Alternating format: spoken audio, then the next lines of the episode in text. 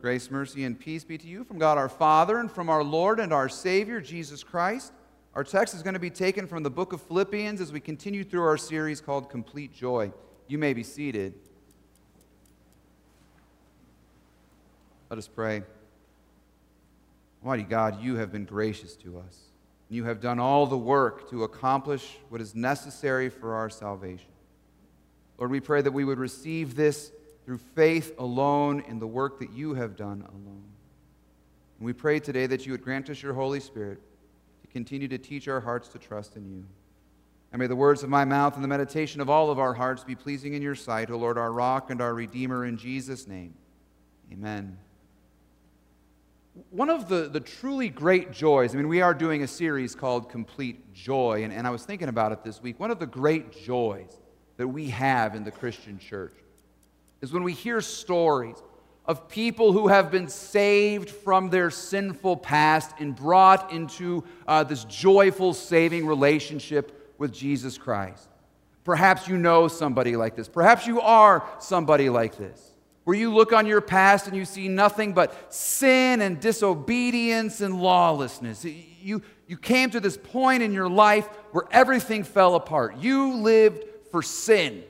You followed the bottle, you got addicted to drugs, you gave yourself over to all kinds of debaucherous activity, you got full of greed and gluttony and all of these things, and suddenly you bottomed out and you fell in the gutter and you are at the end of your rope. Pick your metaphor right here. And when you found yourself there, you also found Jesus there. It always seems to be where he shows up. And Jesus came to you and he said something along the lines of, You have lived for sin, but I have died for your sins. I have taken your sinfulness away from you. I have died for it on the cross. I have shed my blood so that your sins are forgiven. So now let me lift you up, clean you off, and carry you home so you might celebrate in the presence of my Father with me forever. And you have experienced in this way, then, the great grace of Jesus Christ for sinners.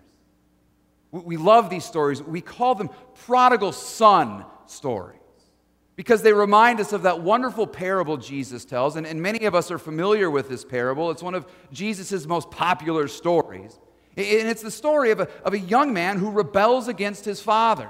He takes his inheritance and he runs off to Vegas for the weekend, where he blows in a weekend your enti- or his entire inheritance, which means he must have had a pretty decent time in Vegas for the weekend. And then he blew all of it, or a terrible time, I meant. Terrible, terrible time. And he blew all of it and he bottomed out.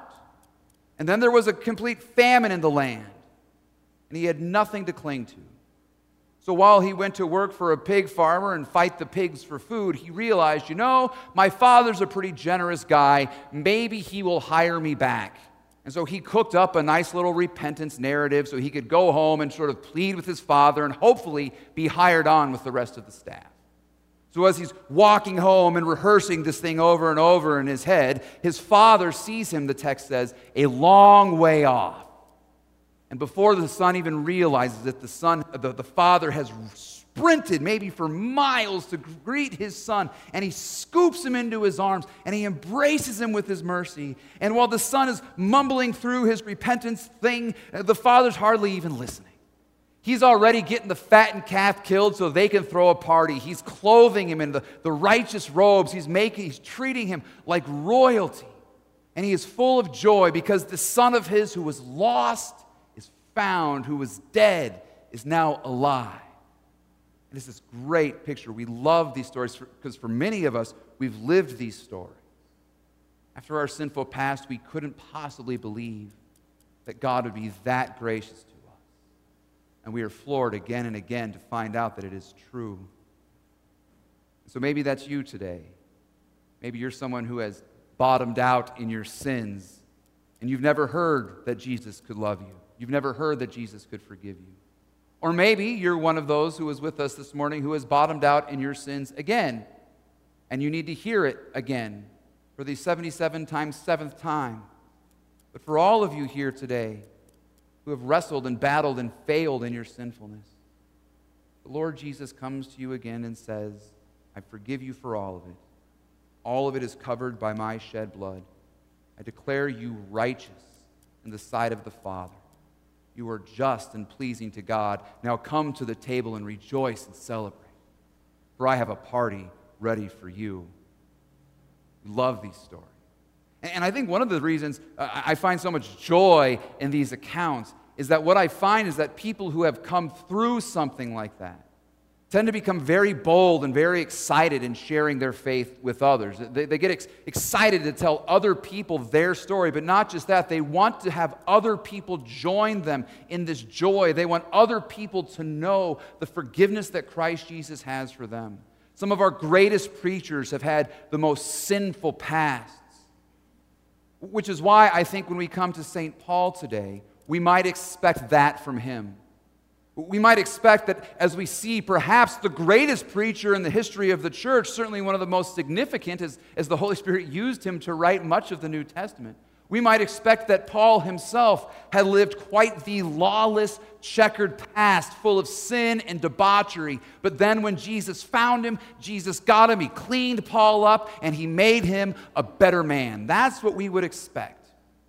But as we come to our text today, we find that we would not even be close if that's what we thought about St. Paul's past. Fact, today, as we, as we dive deep into this book of Philippians, Paul is going to give us his story, and we're going to get from Paul uh, what we might say is a completely different sort of testimony. It's not a testimony, it's not a story of someone who was saved from vice and put into a position of virtue. As one great theologian says, for Paul, as for many of us, Christianity is not the story of salvation from vice to virtue, but really it is the move, at least it was for St. Paul, is the move from virtue to grace from trust in our own obedience and our own performance for righteousness to the atoning, saving work of Jesus Christ alone for our righteousness. There's a lot going on when we talk about this, especially in these New Testament letters. Paul is writing to this church in Philippi. And he's, he's warning them, before he gets into his testimony here today, he's warning them of a constant temptation that arises within the heart of the Christian uh, as it wrestles with the old sinful nature and really arises very often within the church. And we're going to call it the temptation towards performance. There's a constant temptation to perform.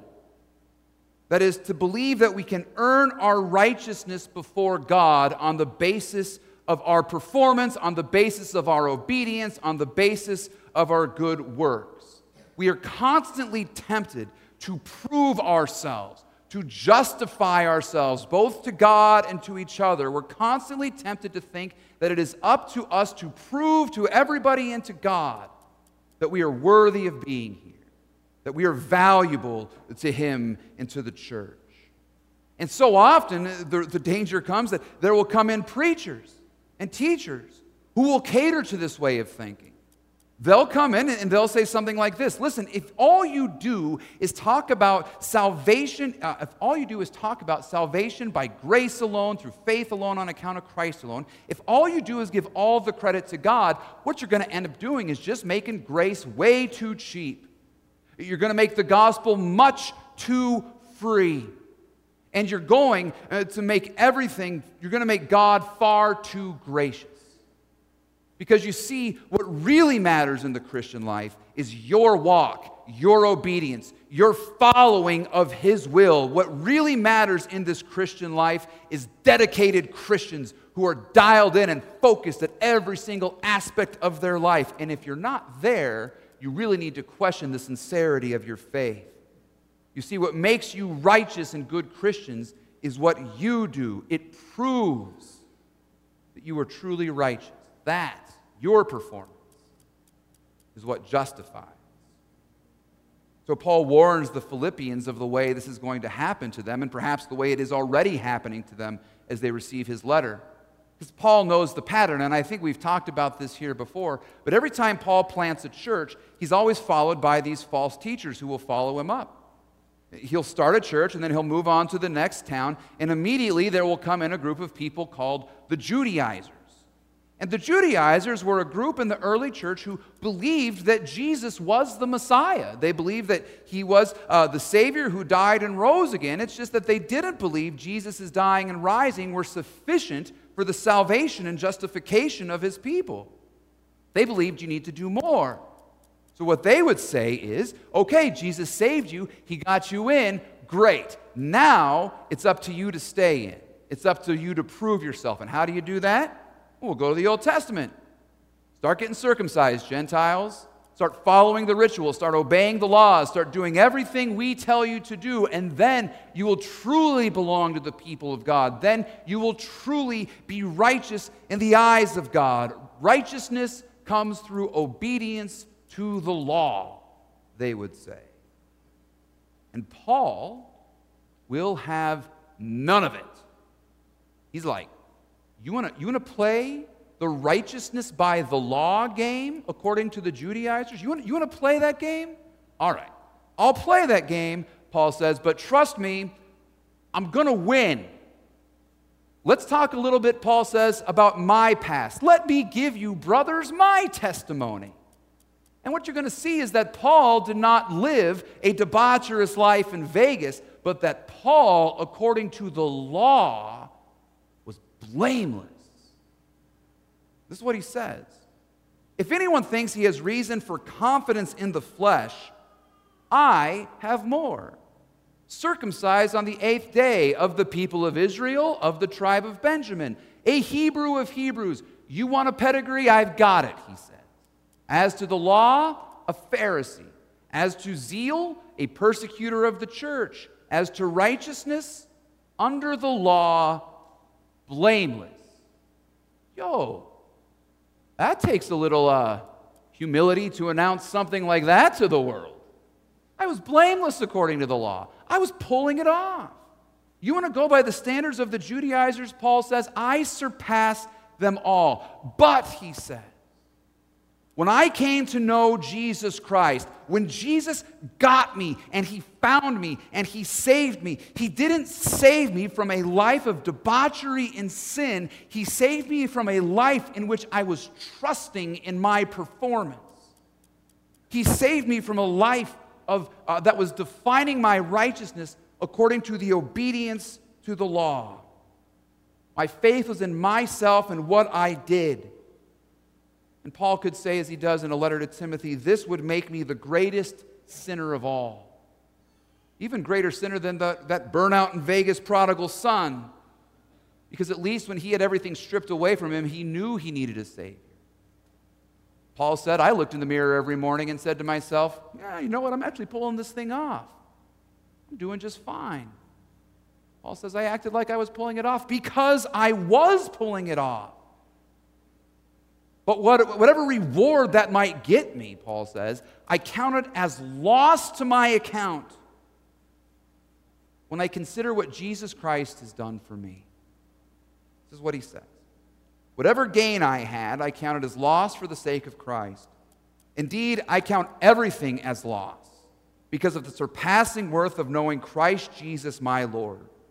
For his sake, I suffered the loss of all things and count them as rubbish in order that I may gain Christ and be found in him, not having a righteousness of my own that comes from the law, but that which comes through faith in Christ Jesus, the righteousness from God that depends on faith.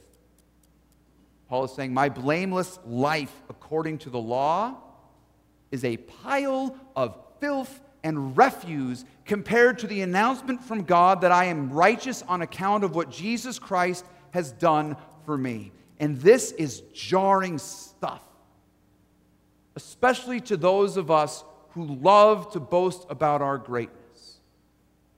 Oh, those of us who love to boast in our great works, to find out that the good things we have done, the great performance we have accomplished, has actually become our greatest sin because we've replaced Jesus with what we have done. We have replaced Christ's righteousness with our own righteousness. We kind of like our own righteousness. We like our good works. We like our virtue. We like to show it off. We like to put it on display because then other people justify us. They like us. They say, oh, look at them. They're so great. They've got it figured out. They're doing everything in the right way. We want to put this all up on Facebook so everybody will exalt us and smile upon us. We want to impress the world with our goodness, and we certainly believe we should be impressing God with what we do. So we like to go before God with our track record. What's my reward? God, I got perfect Sunday school attendance. I'm the top of my confirmation class. I raise my kids in the faith. I'm at church at least three Sundays out of the month. I'm volunteering every time. This is maybe not the best sermon to preach when I'm looking for volunteers. That's okay. Uh, uh, the Lord's put me in my place today. I volunteer all the time. I'm doing everything the right way. I give constantly. So here it is, God. You're lucky to have me. What's my reward? And God says, What's your reward? Here, let me do this. Let me take those words out of your mouth and replace them with these other words. I repent of my pride. I repent of my self righteousness. I repent of my performance. That's better, God says. Now, let me tell you what I'm going to say I forgive you for all of it.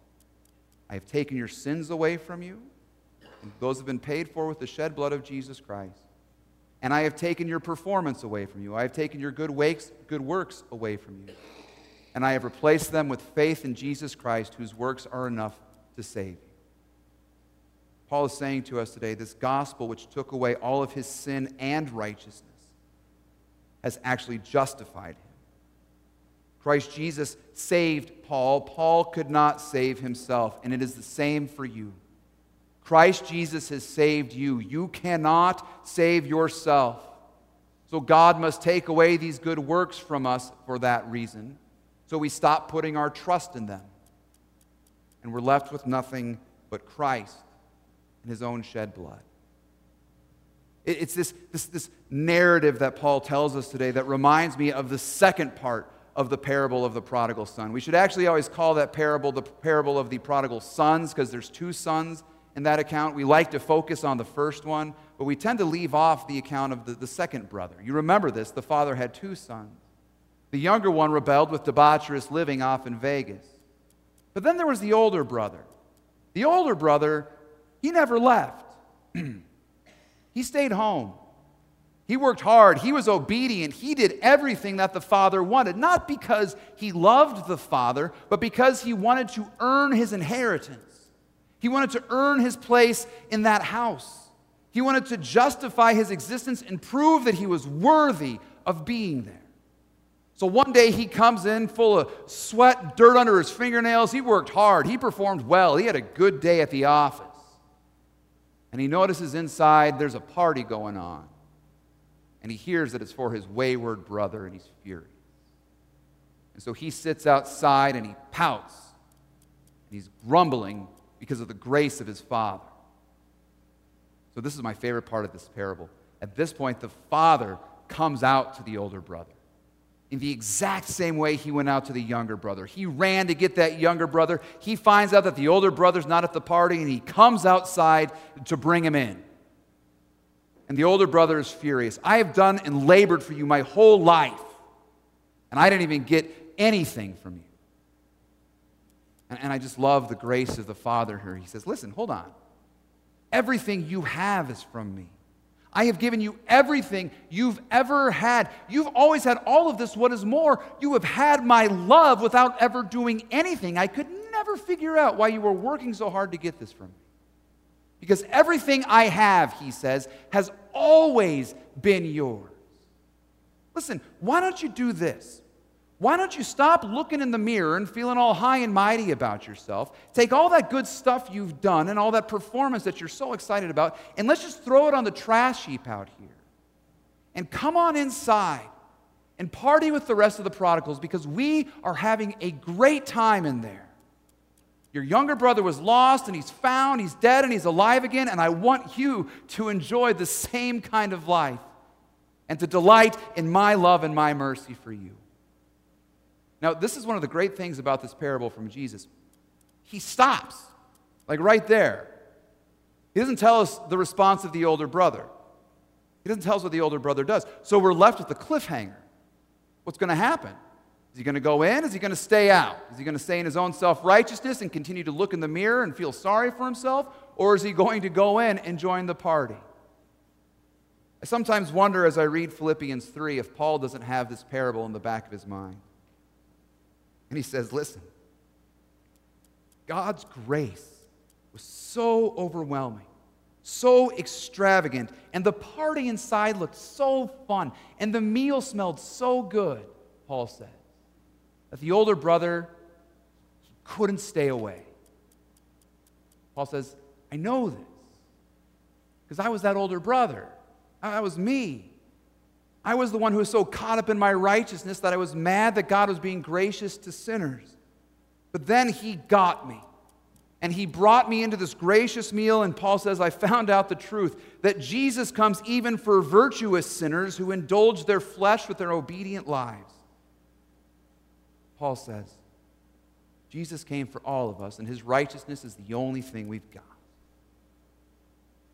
So today, dear brothers and sisters in Christ, let me do this for you.